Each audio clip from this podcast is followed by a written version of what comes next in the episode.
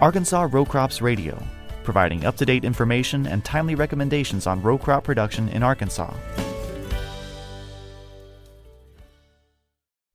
Hey, everybody, today is July 13th, and we're going to give you a little update on what's going on. But uh, as it sounds like everybody's wanting to uh, know, Nick, what's going on with the Section 18 uh, with Endigo. I'll let you, uh, you know, give everybody an update on that. Yeah, that's uh, that's pretty much dominated my phone calls this week, and uh, I probably have talked to a bunch of y'all and, and told you the same thing. I feel like a politician over here saying this, but you know, we work with the plant board. The plant board submits it. Once it goes to EPA, it's really there in their hands. I mean, I can tell you that we submitted it and we had a start date in there July 1. We're sitting on the 13th right now. It sounds like maybe by the end of next week, we'll for sure have the specific exemption. Uh, I can tell you that we went ahead and submitted for a crisis uh, today and we're hopeful that maybe we'll hear something by noon tomorrow. Um, it sounded like EPA was was open to that, but in the meantime, you know, technically it's not legal if we don't have that label. Uh, I'm sorry, I don't have better news there. I, I can tell you we're we're doing all we can, uh, but at the same time, you know, it it seems like a lot of this stink bug pressure is semi moderate, you know, running in that 10 to maybe 15 range. And for for that, you know, that level, if I'm gonna spend Tenchu or potentially Endigo money if we if and when we do get that 18, it does sound promising that we're gonna get it. It's just gonna be a little late for some folks and I, I don't know what to do about that. Um but I think I'm going to ride that for a little while and try to get to where I have some soft dough out there and spray one of those two products. Uh, frankly, the Tenchu supply sounds like it's dwindling pretty quick if you can even find it at all. Uh, allegedly, there's more stored in some warehouses, but it sounds like folks are having difficulty getting shipped in. Um, you know, Lambda, we've got a trial out right here beside the station on the grower and and we got over eighty five percent control. Here's what happened there too. We were running about seven and a half, eight whenever we sprayed. Uh, we got about another thousand acres headed out around it. So what stink bug pressure we did has diluted across that, set on that forty acre field. So I think that roughly eighty percent control is extremely misleading there. Uh, I still don't think you can go out and expect more than fifty to sixty percent. Uh, it may look a little better early than what it's going to look late, but I don't think I would depend on it. Some of these higher numbers I'm hearing, you know, if you cut 40 on 10 down to 20, you're still in the same boat. You still got a ton of stink bugs out there. So if you're in those kind of situations where you're running those kind of numbers and got to spray, at this time, your only legal option is Tenchu. And trust me, we will update you as soon as we hear something definitive on that 18. Uh, but other than that, that's that's about all there is there. Uh, Nick, what's your uh, kind of recommendation right now if you're running right around threshold on this, uh, you know, first heading? I think it depends on. I think it depends on what kind of money you're willing to spend. Like if you wanted to spend lambda money, I would say stick to closer to that five to ten range, what the traditional threshold is. I think if we're going to run a, a Tenchu price tag or even the Endigo price tag, assuming we have it here pretty quick. Um, I think I'm going to try to ride that kind of population. You know, like 15 is going to be my, my kind of hard cut off during flower to milk where I'd like to go ahead and spray. But if I'm running 10, 12, I'm probably going to hold for another seven days and then make an application if I still have those numbers because that should get us to the finish line. Uh, the other thing we need to mention there too is I'm getting a ton of phone calls on 10, 20% headed out there, and I'm running 20 on 10. Don't you think I need to treat? Me personally, think you need to put your sweep net back in your truck and, and come back in another four or five days. Because if you do treat, you're not treating but 20% of the field. The rest of the heads aren't out. So, you know, those numbers are going to dilute. And I understand you're concentrating that pressure more right there, but be honest with you, the past several years, the data we've got, it takes a lot more stink bugs than than folks would be comfortable with out there during flower and milk to really cause yield loss. That's that's why I'm saying I'm around 15%. And I'd prefer to be at least 75% headed. Yeah, you got a lot of data on that. And I mean, just from me looking at it, I mean, we've been talking about possibly bumping the threshold up that first two weeks ahead. And I mean, in the future. So that's something that we're going to discuss, you know, in future. So I, I will say if you start moving into that second two weeks, uh, especially if you got a lot of soft dough, hard dough, I'm going to stick to a pretty firm 10 at that point. Yeah. The tech side of it, that I'm not saying they can't cause yield loss. There's there's data out there saying that, but the tech side of it, yeah, you start exceeding really 12 to 15 there, and you're looking at getting pecky rice now to different levels depending on weather conditions and that kind of stuff. But uh, that's why I want to stick to 10. 10 will keep you from getting to 15 during that second two weeks. Yeah. Uh, you good with rice, Nick? Yep. All right. Well, I'm gonna move off into cotton. Uh, plant bugs. I mean, they still are our primary pest, our primary concern of you know, kind of this week. Um, but pressure isn't really bad across the whole state. It seems like uh, there's pockets here and there. I talked to one person and they'll have they'll be running you know five or nine for twenty five sweeps on uh on adults. And then you talk to the next person, they go, "No, we got them under control. You know, we really don't have any." Uh, but something I really want to talk about is getting reinfested uh, with these adults out there. I mean, you got to remember, people are putting Transform out, and it is the best product we got for plant bugs right now. Uh, and they come back and go, man, you know, we sprayed five days ago and I got just as many plant bugs as I had when we sprayed before. Well, what you got to be out there looking for is do you got good square retention? Are you getting a bunch of nymphs out there in the field? Those are the things you need to be paying attention to because you're going to keep getting reinfested with adults until, you know, they all are done coming out of the corn or out of the weeds or whatever. Those adults are going to keep coming in there. You're just trying to keep hanging fruit on that plant. And if you keep having them, you're going to have to keep spraying them. And, you know, that's just the way it is. And so there's really not, there's nothing better than, than transform. And, uh, you know, so there's not much else you can do besides go ahead and spray them again. Just make sure that you're hanging fruit and you're not getting a bunch of nymphs in the field uh, you know, before you think that you got a got a failure out there. Um, the other thing is I've been seeing and and I read some other people, uh, I think in AgFax or something last week, and I kind of forgot to mention it, but uh, I've been seeing way more cloudage this year uh, than normal, clouded plant bugs.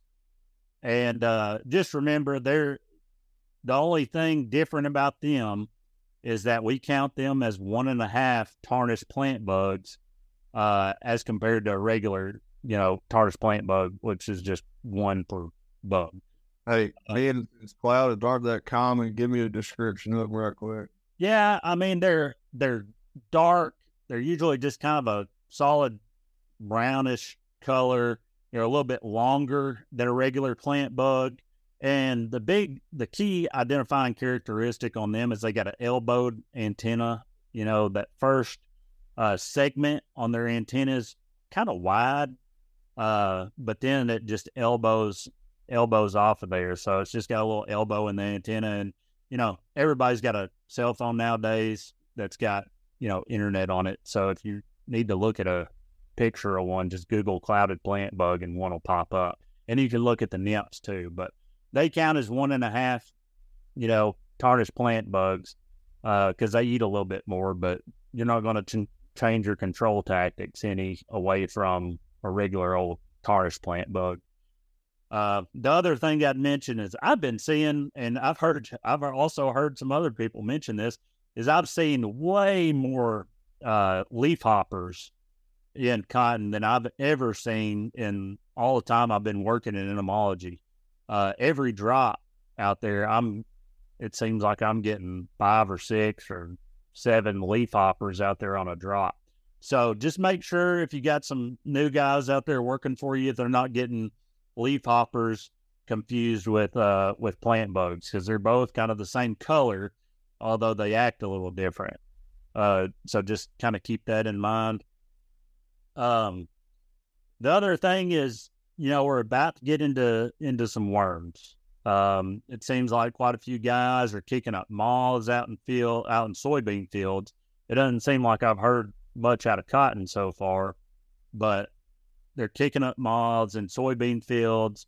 Uh, there are some people that are having to treat, you know, down in South Arkansas. There's some guys that are picking up 12 or 15 on 25 sweeps. Uh, but then there's a lot of fields that, you know, don't have anything out there. And there's guys treating with uh, heligen uh, quite a bit now. They're picking up, you know, a few worms, a half threshold of worms uh, out there and putting some heligen out. We're putting out um, Corteva's virus product. My mind's went blank on what that Harken. Harken. Thanks, Nick.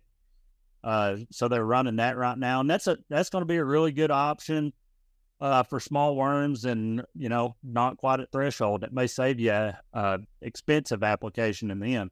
But if you are in one of these situations where you are running twelve to fifteen, you know, worms, I would recommend going with like a diamide. The looking at the uh, the moth trap numbers that we've had over this, uh, you know, few weeks ago, we kind of had a long rolling population, and I think your chances of getting reinfested would be pretty good. And I, I kind of like to stick with something with a, a good residual.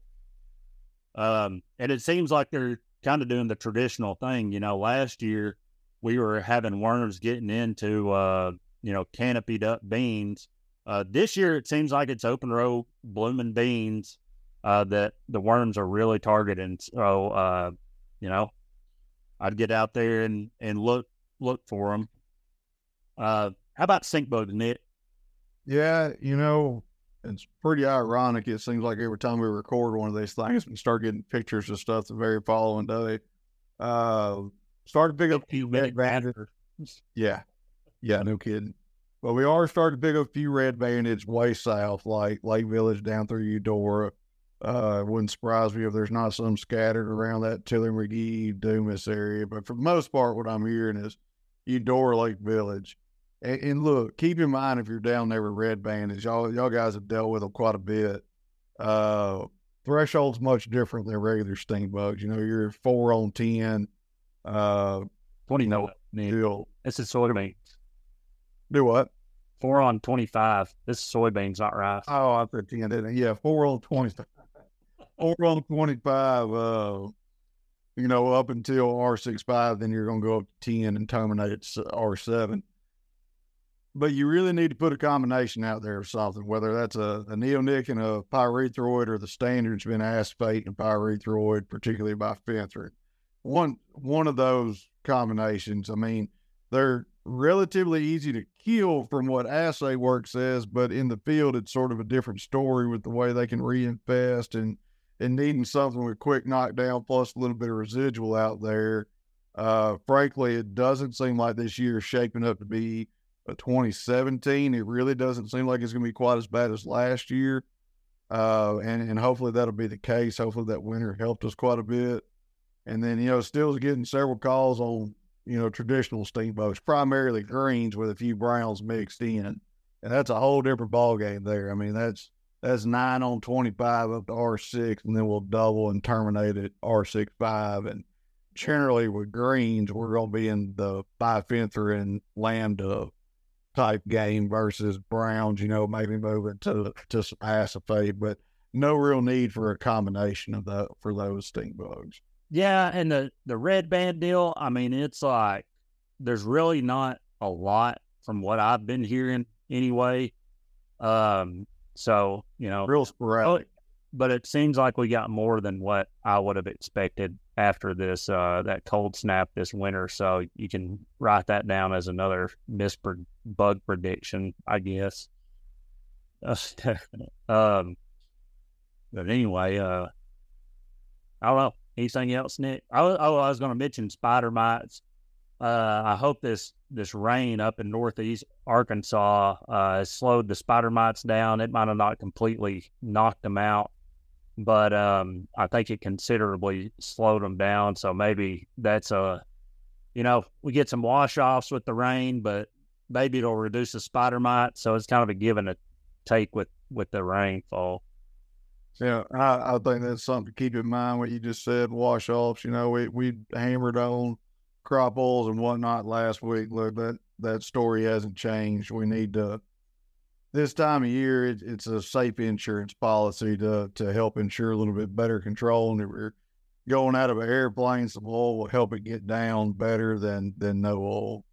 Yeah, and last week I sprayed out, you know, a couple trials, and I got like forty five minutes. I, I sprayed a bunch of trials out, but a couple of them, you know, I got like forty five minutes on before they got all washed off. And those experimental compounds, you can't get no more of that chemical, so that's real good. but anyways, uh Nick, you got anything else? That's that's it. Look, I just like the past couple years. As soon as we know some of this Endigo deal, uh, I'll do a pest patrol, send text messages, that kind of stuff. But at, at this point, I'm I'm telling you everything I know. If I knew more, trust me, we would we would talk about it. But that that's well, real. If we could call somebody and get it done, we would. But yeah. so all right. Well, if you need us, call us. My number is 501 517 3853. Mine's 870 456 8486. All right. Thank you very much. Arkansas Row Crops Radio is a production of the University of Arkansas System Division of Agriculture. For more information, please contact your local county extension agent or visit uaex.uada.edu.